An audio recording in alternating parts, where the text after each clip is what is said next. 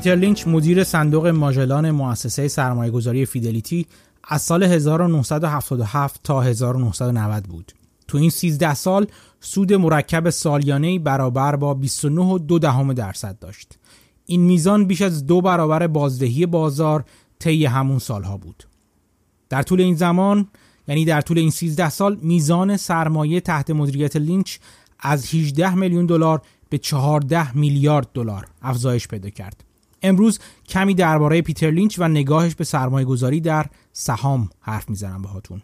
تو قسمت دوم پادکست هم درباره سبک نسبتا نوینی از سرمایه گذاری باهاتون حرف می‌زنم که به ESG Investing یا سرمایه گذاری متعهد به اصول معروف شده. با هم می‌بینیم که این چه سبکیه و چه تأثیری در آینده بازار کسب و کار می‌تونه داشته باشه. سلام من مهدی هستم و این سیزدهمین قسمت از پادکست من به نام پرسزنی در بازاره. با من همراه باشید.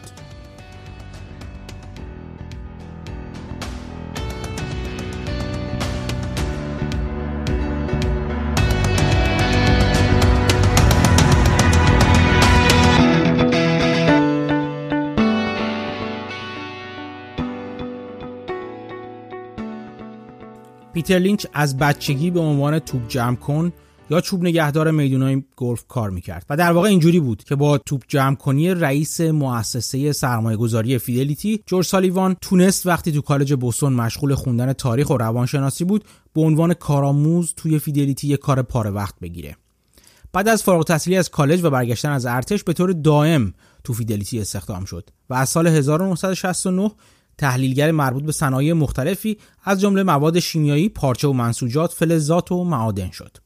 اینجوری بود که کم کم تو فیدلیتی با تجربه تر و با تجربه تر شد. و از سال 1974 تا 1977 مسئول تحقیقات بازار فیدلیتی بود. سال 77 مسئول fund ریزمیزه ماژلان رو بهش دادن که اون موقع فقط 18 میلیون دلار سرمایه توش بود. همونطور که گفتم لینچ ماژلان رو به یه fund 14 میلیارد دلاری که البته بی دلیل هم نبود بازدهی بسیار درخشان لینچ که تنه به تنه بافت می‌زد و البته از خیلی جهات هم فلسفه سرمایه گذاری شبیه بافت داشت و البته تفاوت هم داشت. بیاین نگاهی بندازیم به فلسفه سرمایه گذاریش خوبه بدونیم که پیتر لینچ سه کتاب معروف داره که توشون نگاه خودش رو تو سرمایه گذاری توضیح میده. اسم این سه کتاب که متن انگلیسیشون رو می‌تونید تو کانال تلگرام پادکست پیدا کنید ایناست. One Upon Wall Street, Beating the Street و Learn to Earn. هر سه این کتاب ها کتاب های خوب و خوشخونی هستن و اتفاقا برای کسی که تو بازار سهام مبتدیه برای شروع بسیار مناسبند از این نظر. به دلیل اینکه متن بسیار روونی دارن و خیلی وارد جزئیات نمیشن ولی مسائل کلی و کلیدی مهمی رو مطرح می‌کنن که اگه عمیق بهشون فکر کنید تا سالها سوالات بزرگی رو پیش روتون قرار میدن و سرمایه گذارای بزرگی سبک کاریشون رو در واقع در جواب به این سوالات سهل و ممتنع شکل دادن. یادتون میاد که سرمایه گذاری هرچند ساده است ولی آسون نیست. این نکته رو هم بگم که پیتر لینچ یکی از بد فهمیده شده ترین سرمایه گذارایی که من می‌شناسم. و همش به خاطر معروف ترین توصیه که لینچ می‌کنه درباره اینکه تو چیزی که می‌شناسین سرمایه گذاری کنین. حرف لینچ این بود که هر کدوم از ما توی صنعت یا بخش اقتصادی مشغول به کاریم و شاید سالها توش تجربه پیدا کرده باشیم.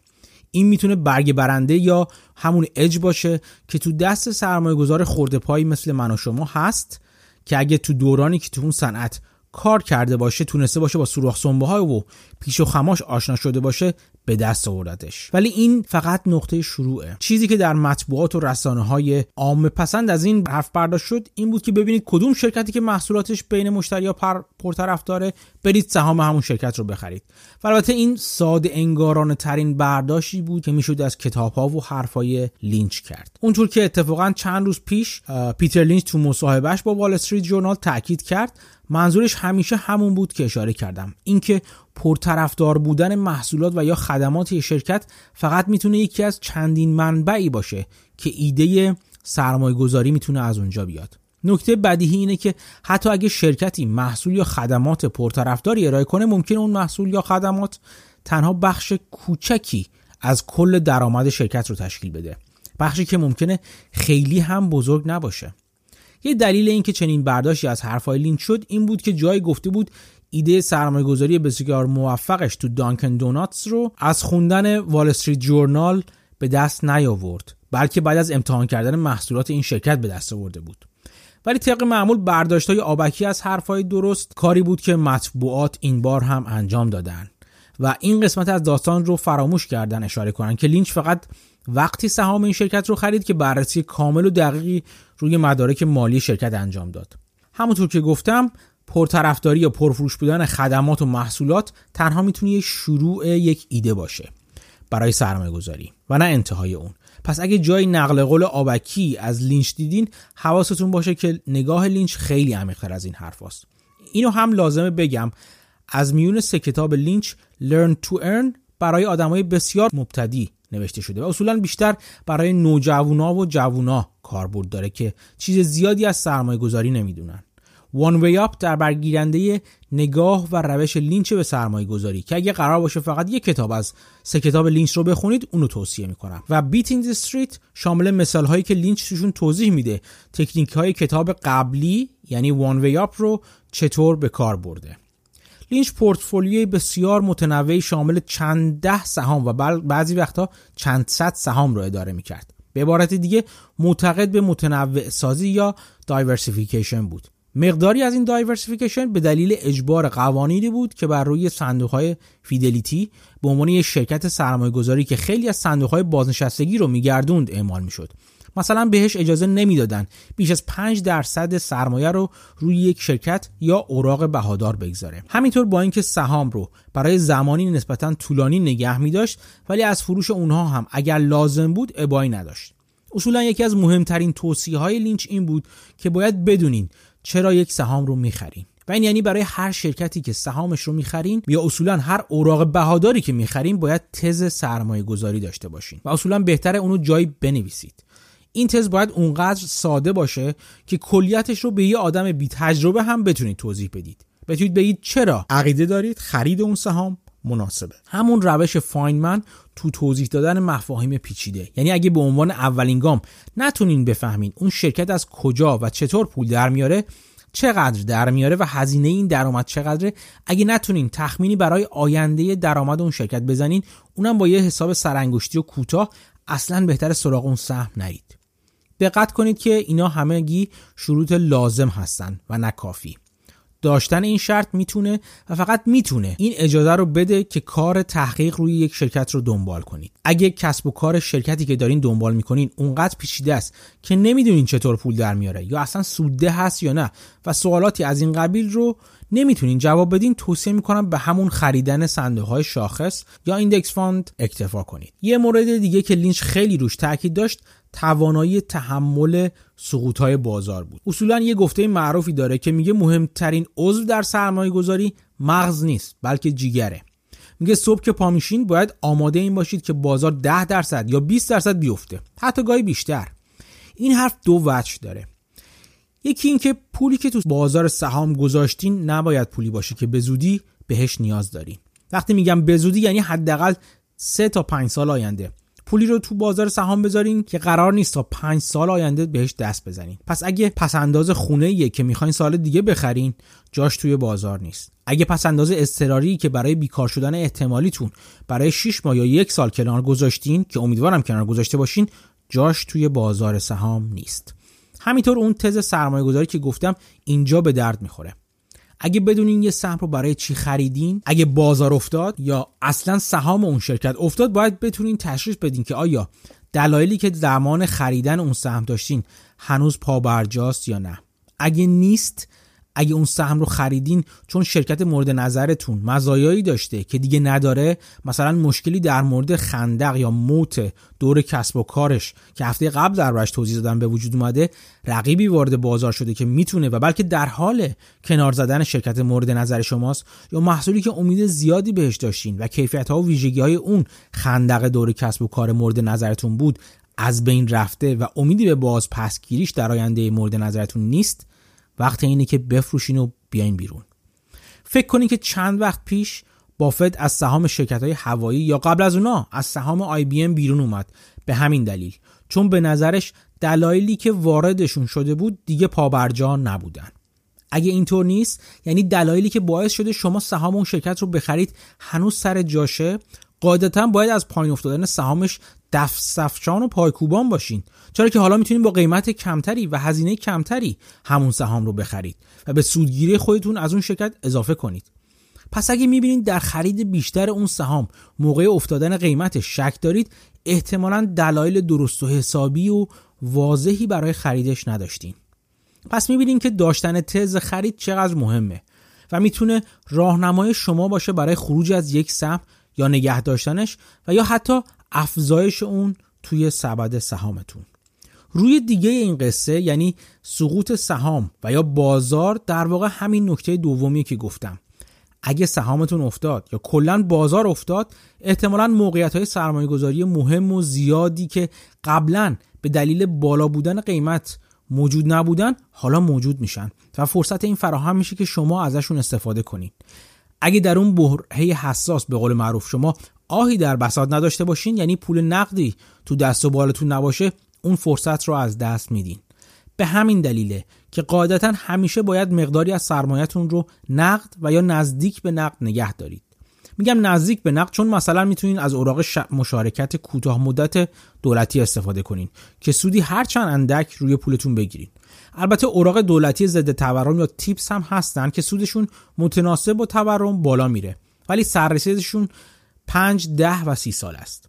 خلاصه که به عنوان یک قاعده معمول گفته میشه که بهتره حدودا 30 درصد سرمایهتون رو نقد نگه دارید و با هر 10 درصدی که بازار میفته شما 10 درصد اون نقدینگی رو سهام بخرید. البته می‌تونین این درصد رو بنا به سرحدید خودتون تغییر بدین. منظورم ایده اصلی داشتن اندوخته نقد برای بهره بردن از فرصتهایی مثل پایین اومدن بازار. البته همینجا می‌تونید متوجه باشین که داشتن یه فهرست از سهام شرکت هایی که کسب و کار و اوضاع مالیشون و خلاصه همه خصوصیاتشون رو دوست دارین به جز قیمتشون چقدر می‌تونه مهم باشه؟ این فهرست که اصطلاحا بهش واچ لیست گفته میشه تو همین زمانهای سقوطه که به کارتون میاد.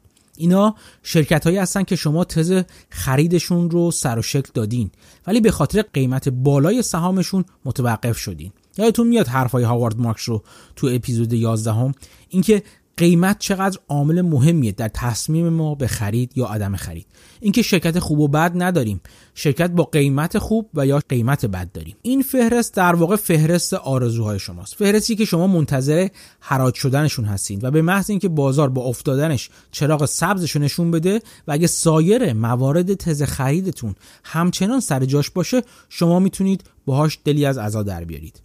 به قول سرجان تمبلتون وقتی خون تو بازار به پا میشه وقت خریده. یه دیدگاه دیگه که لینچ داشت خرید سهام در حال رشد با قیمت معقول بود. چیزی که به گارپ معروف شد که مخفف حروف اول کلمات growth at reasonable price بود. در واقع لینچ به این ترتیب می‌خواست دو دیدگاه تو سرمایه گذاری یعنی سرمایه گذاری بر مبنای رشد یا growth investing که فیشر که صحبتش رو کردیم تا حدود زیادی پایه گذارش بود و سرمایه گذاری مبتنی بر ارزش ذاتی یا value investing که بن گراهام و اوایل وارن بافت پایه گذارش بود رو به هم نزدیک کنه. امروز اغلب مؤسسات سرمایه گذاری صندوق یا fund هایی بر اساس همین نگاه دارند. یکی دیگه از اصطلاحاتی که لینچ پایگذار شد اصطلاح تمبگر بود. به معنی سهامی که در طول مدت نگه داشتنش قیمتش ده برابر میشه. این اصطلاح از بیسبال اومده. تو بیسبال وقتی کسی که چوب می‌زنه توپی رو بزنه که به همران معروف است و طی اون بازیکن چوب زن قبل از رسیدن توپ به زمین بتونه هر چهار سرکوی زمین رو طی کنه اصطلاحا به فور بیس یا فور بگر معروف است. لینچ سعی کرده بود قواعدی رو پیدا کنه که بر اساس اون بتونه پیش بینی کنه چه سهامی می‌تونه در مدت نگه داشتنش ده برابر بشه. جالبه بدونید در مدت 13 سالی که لینچ مدیریت صندوق ماجلان رو داشت بیشتر از 100 سهام ten-bagger شناسایی کرد و خرید. این سهام شامل شرکت های معروفی مثل فورد، فیلیپ موریس، تاکو بل، دانکن دوناتس و جنرال الکتریک بودن در همین راستا یک فاکتوری رو معرفی کرد که معروف به پگ ریشیو یا نسبت پگ PEG و اون چیزی نیست جز حاصل تقسیم نسبت P به E به درصد رشد سود. نسبت پی به ای یا قیمت به سود که نسبت بسیار معروفیه و بسیار هم مورد استفاده قرار می‌گیره و درصد رشد سود هم که بدیهیه که چی هست. اگر این نسبت یعنی P به E تقسیم بر درصد رشد سود کمتر از یک باشه از نظر لینچ این شرکتیه که سهامش پتانسیل رشد خیلی خوبی رو داره. مثلا اگه شرکتی رو در نظر بگیریم که قیمت سهامش 100 دلار باشه سود حاصله شرکت به ازای هر سهمش مثلا 5 دلار باشه. این شرکت دارای نسبت P به E 20 است. یعنی 100 رو تقسیم بر 5 می‌کنه و P به E 20 رو به دست میاره. اگر این سود 5 دلاری شرکت طی سالهای قبل مثلا 25 درصد رشد کرده باشه نسبت PEG یا پگ ریشیو که حاصل تقسیم P به E به رشد 25 درصدی باشه چی میشه؟ میشه 20 که P به E بود تقسیم بر 25 درصد که رشد بود میشه 8 دهم. یعنی زیر یک هست. نشون میده این سهام آماده رشد داره. البته لینچ شرایط دیگه ای رو هم در نظر می‌گیره. مثلا اینکه شرکت شرکت بزرگی نباشه از نظر ارزش تو بازار. یعنی مثلا مارکت کپش که مجموع قیمت سهام شرکت ضرب در تعداد سهام شرکت باشه زیر 5 میلیارد دلار باشه. یعنی شرکت شرکت خیلی بزرگ و قولاسایی نیست. هنوز امکان رشد تو بازار رو داره. بدهیش پایین باشه یعنی نسبت بدهی به اکویتیش زیر 40 درصد باشه. درآمد و سودش ترجیحاً قابل پیش بینی باشن و رشد سود پیش از مالیات شرکت تو 5 سال اخیر بالای 25 درصد باشه یا توی 10 سال اخیر بالای 15 درصد رشد کرده باشه. لینچ میگه یه همچین شرکتی می‌تونه ten-bagger باشه. توی یکی از اپیزودهای آینده پادکست درباره این ten-bagger ها و طرز شناساییشون باهاتون بیشتر حرف می‌زنم. البته استفاده دیگه که لینچ از این PEG ratio یا PEG ratio می‌کنه اینه که اگه توی سکتور یا صنعت پگ ریشیو یک شرکت از میانگین پگ ریشیوی اون صنعت پایین تر باشه نتیجه می‌گیره که احتمالا اون شرکت داره زیر قیمت فروش میره و می‌تونه ایده خوبی باشه برای بررسی های بعدی برای خرید سهام اون شرکت. در نهایت بعد نیست به یک نکته دیگه هم اشاره کنم که لینچ خیلی براش اهمیت قائل بود و اون قدرت و استحکام ترازنامه یا بلنس شیت بود. به این معنی که شرکت از نظر میزان بدهی چطوره؟ از نظر لینچ بهتر شرکت بدهی کمی داشته باشه یا اصلا بدهی نداشته باشه؟ دلیل این امر واضحه. بدهی بدون هزینه نیست. هزینه بدهی چیه؟ بله. اولا باز پرداخت اصل بدهی و مهمتر از اون بهره بدهی که باید پرداخت بشه. این پرداخت های اجباری جدای از اینکه مقداری از درآمد شرکت رو می‌خوره می‌تونه ریسک های دیگه ای رو هم به میون بیاره. همین روزهای شیوع ویروس فلان رو در نظر بگیرید. خیلی از شرکت ها مجبور به کاهش شدید و یا توقف فعالیت های خودشون شدن. تو این مدت ولی طلبکارا همچنان منتظر وصول قسط های طلبشون هستن. در واقع این میزان ثابت بیرون روی از شرکت می‌تونه بلاهای بدی سر عملیات عادی شرکت. مخصوصا در زمان کاهش درآمدش بیاره. و اصطلاحا موجب دیفالت یا نکول بشه که در واقع عدم توانایی شرکت در باز پرداخت تعهداتشه. چیزی که می‌تونه خیلی سریع شرکت رو به ورشکستگی بکشونه و یا حداقل جلوی اینو بگیره که شرکت به میزان لازم برای تعمیر و نگهداری تجهیزات فعلی خودش هزینه کنه که اون هم به نوبه خودش می‌تونه باعث استهلاک بالاتر این تجهیزات و افزایش هزینه های جایگزینی در آینده و یا کاهش ظرفیت تولیدی شرکت بشه. در دوران پیش از شیوع ویروس فلان که نرخ بهره پایین بود خیلی از شرکت ها بیمهابا دست به تأمین بودجه از طریق بدهی زدن. خیلی وقتا این بدهی صرف توسعه و سرمایه گذاری تو فعالیت های خود شرکت نشد بلکه مثلا صرف بارس خرید سهام شرکت توی بازار شد تا به این وسیله قیمت سهام رو برای سهامداران بالا ببره و بهشون یک سود ظاهری بده. در حالی که عامل این سود ظاهری نه تولید افزوده یا استفاده از پول نقد موجود و بیکار افتاده شرکت بلکه بدهی ارزون موجود توی بازار بود.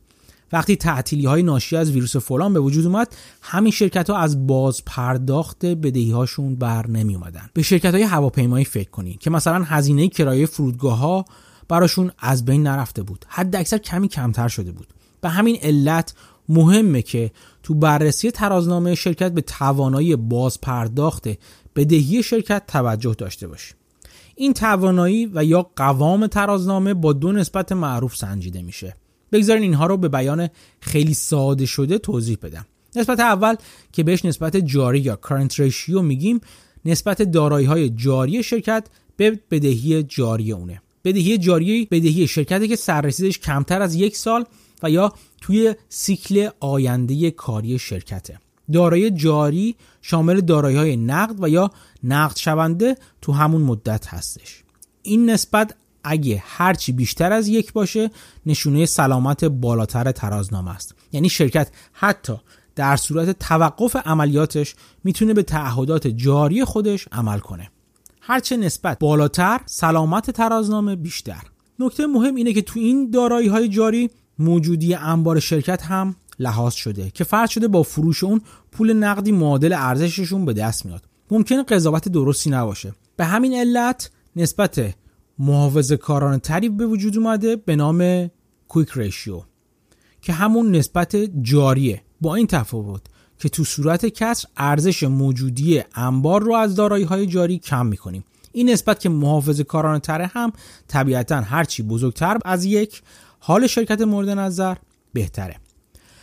همه اونچه که گفتیم به این معنا نیست که بدهی کلا خوب نیست. برعکس اگه بدهی درست استفاده بشه می‌تونه بسیار هم برای شرکت خوب باشه. منظور از استفاده درست چیه؟ اینکه اولا کجا خرج میشه؟ آیا داره خرج توسعه و سرمایه‌گذاری روی پروژه های آینده دار شرکت میشه؟ یا فقط صرف باد کردن ظاهری سهام و رسوندن سود آنی به سهامداران داره میشه؟ بدون اینکه برنامه ریزی درستی برای باز پرداختش وجود داشته باشه. حتی در صورتی که بدهی برای پروژه های توسعه شرکت استفاده بشه هنوز نکات زیادی رو باید در نظر گرفت. اصولا هر پروژه توسعه توی شرکت نیاز به سرمایه گذاری داره. این که بدیهیه. این سرمایه گذاری از چند طریق می‌تونه تعمین بشه. متداول ترین اونها سه راه حل اصلیه. اول از طریق سود فعالیت های جاری شرکت. دوم از طریق فروش بیشتر سهام به سهامداران فعلی و یا سهامداران جدید راهی که بهش افزایش دادن اکویتی میگن. و سوم از طریق بدهی که منبع این بدهی هم انواع مختلفی داره که شامل وام های بانکی اوراق قرضه و خیلی از راه های دیگه میشه که اینجا جاش نیست و بعدا می‌تونیم راجع بهش حرف بزنیم. ممکنه بپرسین خب چرا شرکت ها از سهامدارای خودشون و با استفاده از افزایش سرمایه و سهام یا افزودن equity کمک نمی‌گیرن و به سراغ بدهی بازار میرن. چند تا دلیل داره. یکی اینکه نرخ بهره که بابت بدهی باید پرداخت کنند از نرخ بازگشتی که سهامداران انتظار دارن یا همون چیزی که بهش expected rate of return گفته میشه کمتره. چرا؟ چون بدهی اصطلاحا از اولویت و seniority بالاتری برخورداره در بین تعهدات یا liability های شرکت. بنابراین ریسک اون هم پایینتر در نظر گرفته میشه. این یعنی چی؟ یعنی اگه شرکت اوضاعش خراب بشه و به ورشکستگی بیفته برای پرداخت تعهدات طلبکارا نسبت به سهامدار از اولویت بیشتری برخوردارن و زودتر طلبشون رو می‌گیرن. اگه یادتون بیاد تو فصل مربوط به تو اپیزود مربوط به ورشکستگی پایان کبوتر نیست مفصل در این باره حرف زدیم.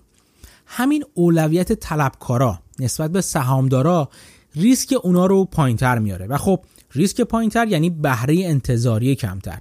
اینه که نرخ بهره که طلبکارا طلب می‌کنن از نرخ سودی که سهامدارا بابت سهام جدیدی که بخوان بخرن از شرکت می‌خوان کمتره. یه دلیل دیگه هم وجود داره. برای اینکه گرفتن بدهی برای شرکت ها برای توسعه یا پروژه های توسعه جذابه. و اون اینه که اون میزان پولی که بابت بهره بدهی در واقع پرداخت می‌کنن از پرداخت مالیات معافه و اصطلاحا تکس دیداکتیبل هست. در حالی که اگه بخوان سود سرمایه گذاری رو نقدن به سهامدارانشون به صورت بدهی بدن باید بعد از پرداخت مالیات باشه. هر دوی این عوامل به همراه یه سری عوامل ریزبینانه تر دیگه ای باعث میشه که بدهی اگه درست به کار گرفته بشه ابزار خیلی خوبی باشه برای توسعه شرکت. به همین علتی که بهش میگن اهرم یا لورج چون می‌تونه توانایی شرکت برای رشد رو چند برابر کنه اگر درست به کار گرفته بشه. بحث انتخاب منبع تامین هزینه برای پروژه های شرکت بحث بسیار جذابیه تو corporate finance که بسیار هم روش کار شده و نظریه مختلف و متنوعی مطرح و اصلاح شدن در این باره. گفتن این نکته هم جالبه که اینکه سر در بیارین و بدونین شرکتی که دارین سهامش رو می‌خرین چطور برای پروژه ها و رشدش تأمین سرمایه می‌کنه یه قدم عمیقتر درباره اینکه بدونین آیا داره درست اداره میشه یا نه. آیا آینده طولانی مدت رو در نظر می‌گیرن برای این قسمت از فعالیت های مالی شرکت یا فقط به فکر باد کردن آنی و دفعی سهام شرکتن مدیرانش؟ همه اینا لازمش اینه که از مکانیزم و سازوکار کسب و کار شرکت سر در بیارین و بدونین چطور مثل یک کارگاه از روی مدارک مالی شرکت به نحوه و سبک مدیریت شرکت پی ببرید. یک جور مهندسی معکوس اونچه که داره از شرکت توی شرکت میگذره و داره به زبان اعداد و حسابداری تو مدارک مالی شرکت نمود پیدا می‌کنه. حالا شاید بتونید فلسفه این گفته معروفه. وارن بافت رو بفهمین که جای گفته بوده من مدیر خوبی هستم چون سرمایه گذار خوبی هستم و سرمایه گذار خوبی هستم چون شرکت دار خوبی هستم. این دوتا شغل یعنی مدیریت شرکت و سرمایه گذاری دست در دست هم می‌تونن و باید جلو برن. خب امیدوارم تا اینجا از نگاه پیتر لینچ به بازار چیزی یاد گرفته باشین و چیزی برای فکر کردن پیدا کرده باشین. امروز پیتر لینچ 75 ساله با اینکه معاون مؤسسه سرمایه گذاری فیدلیتی هست ولی مدت ها سرمایه گذاری مستقیم برای کسی نمی‌کنه و در واقع مدت ها بود ازش خبری نبود و به فعالیت های خیریه می پرداخت پیتر لینچ آدم بسیار بامزه و جالبیه. در طول هفته چند تا از کلیپ های مربوط به صحبت هاش رو توی حساب توییتری و کانال تلگرامی پادکست می‌تونید ببینید. با من بمونید تا تو بخش بعدی درباره سرمایه گذاری متعهدانه باهاتون حرف بزنم. چیزی که این روزها مخصوصا در پی نارامی های اخیر آمریکا و تلاش شرکت ها برای نمایش تعهد خودشون به برابری های نژادی یک بار دیگه مطرح شد.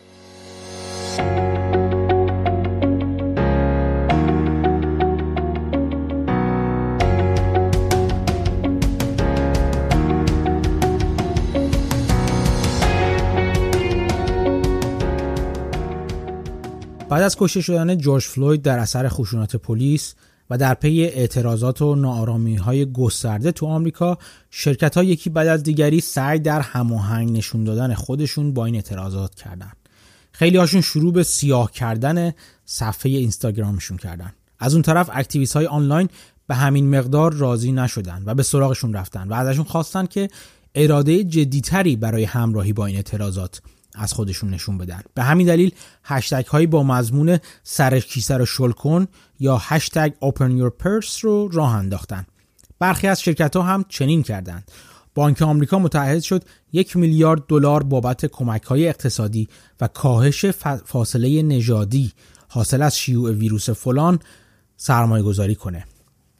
سیسکو 5 میلیون دلار اهدا کرد. نایکی چهل میلیون دلار رو برای این کار تو چهار سال آینده اختصاص داد. ولی بلافاصله بهش گیر دادن که در بین مریدانش به اندازه کافی از اقلیت ها استفاده نمی‌کنه.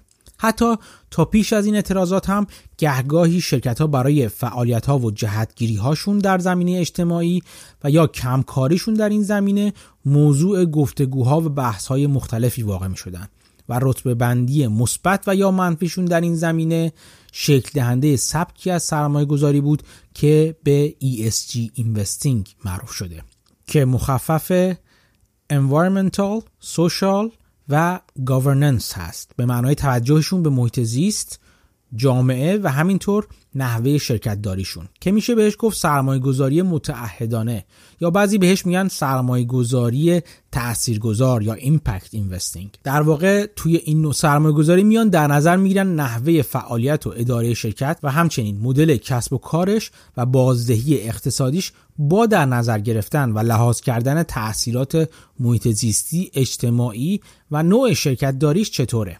بر اساس گزارشی که مؤسسه مورنینگ ستار منتشر کرده فقط تو سه ماهه اول سال 2020 حدود 46 میلیارد دلار پول به صندوق که با این نگاه سرمایه گذاری می‌کنن وارد شده.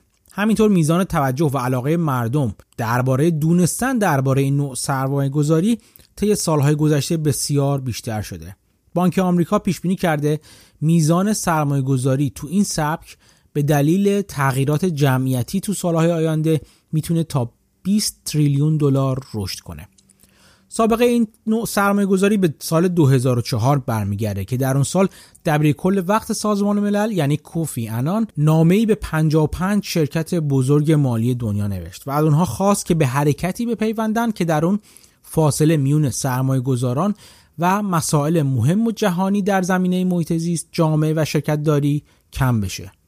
نتیجه اون نامه و حرکت تشکیل گروهی بود که به گروه رؤسای سرمایه گذاری مسئولانه معروف شد و اعضا هر سال گزارشی از عملکرد خودشون تو این زمینه رو منتشر می‌کنن بیش از 2000 مدیر مالی از شرکت های بزرگی مثل بلک راک، مورگان استنلی و جی پی مورگان عضو این گروهن.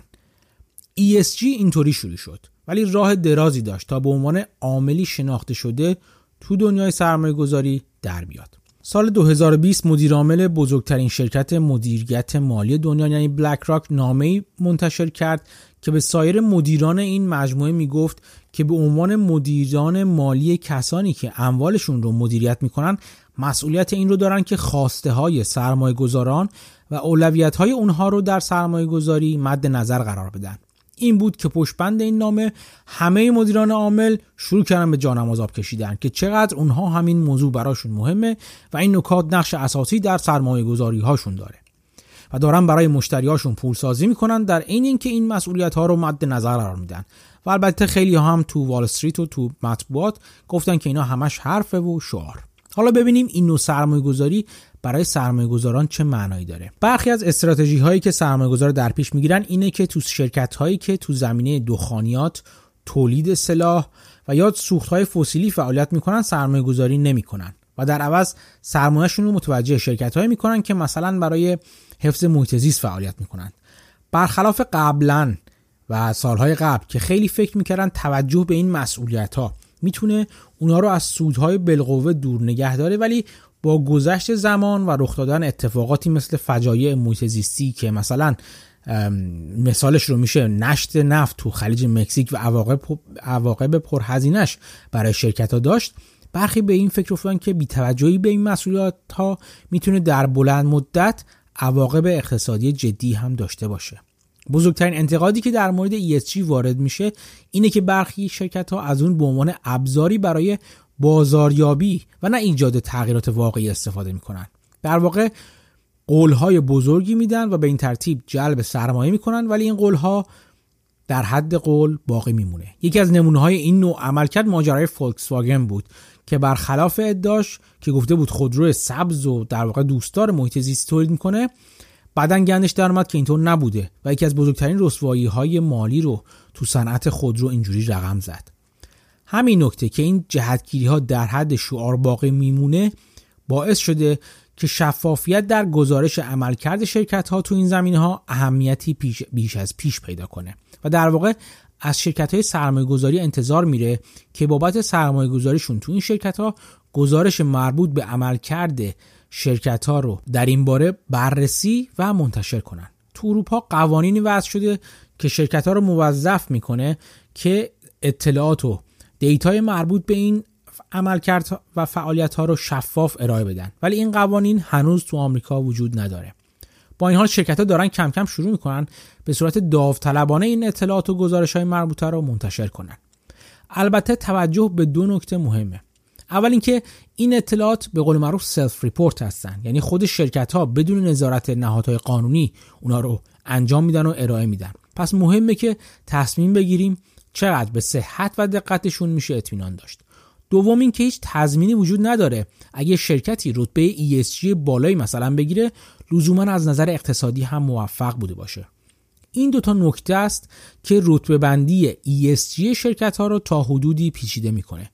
مؤسساتی مثل MSCI سعی می‌کنن با بررسی اطلاعات مربوط به شرکت ها و تطبیق اونها با بیش از هزار شاخص مربوط به ESG تصویری کاملتر از پایبندی و در این حال سوداوری این شرکت ها در این سه زمینه ارائه کنند. در حال حاضر با توجه به این شاخص ها بیش از 8500 شرکت رو رتبه بندی کردن و دارن این رتبه بندی رو ادامه میدن.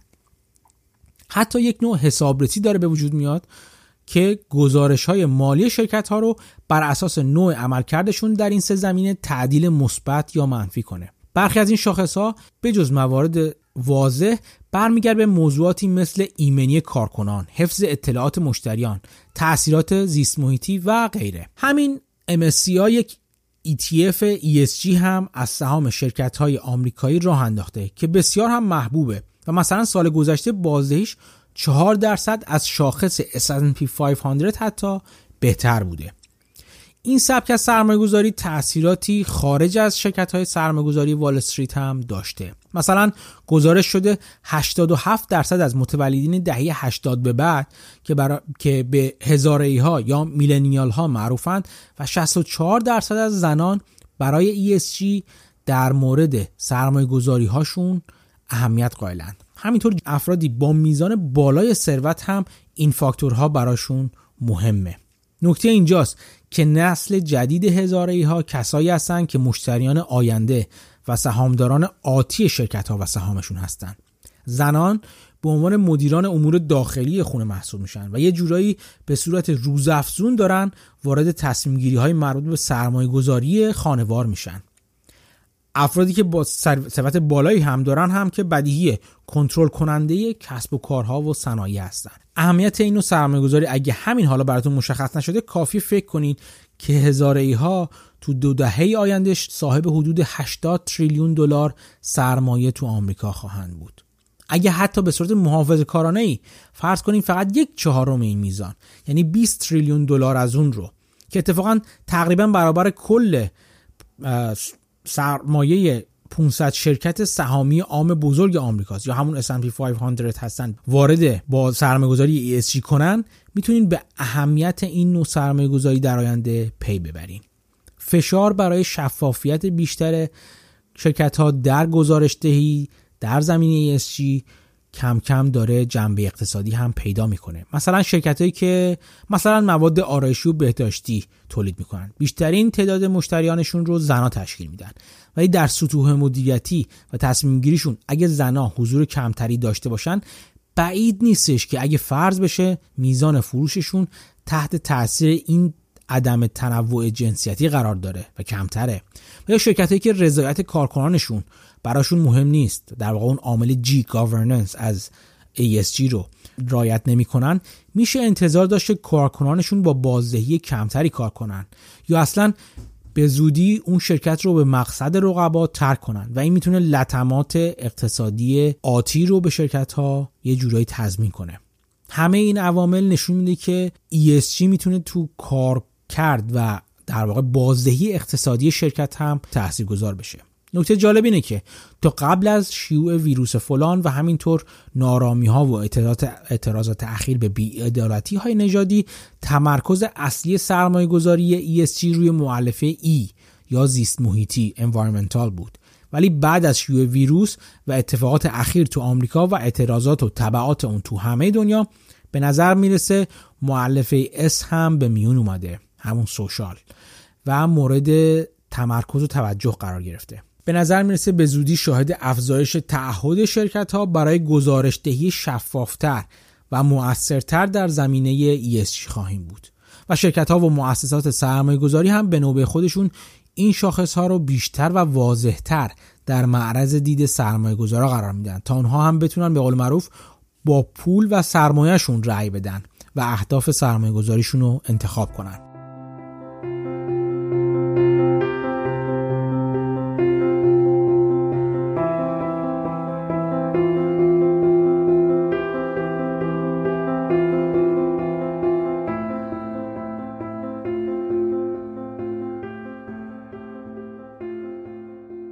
خب امیدوارم که از این اپیزود پادکست پرسزنی در بازار هم خوشتون اومده باشه.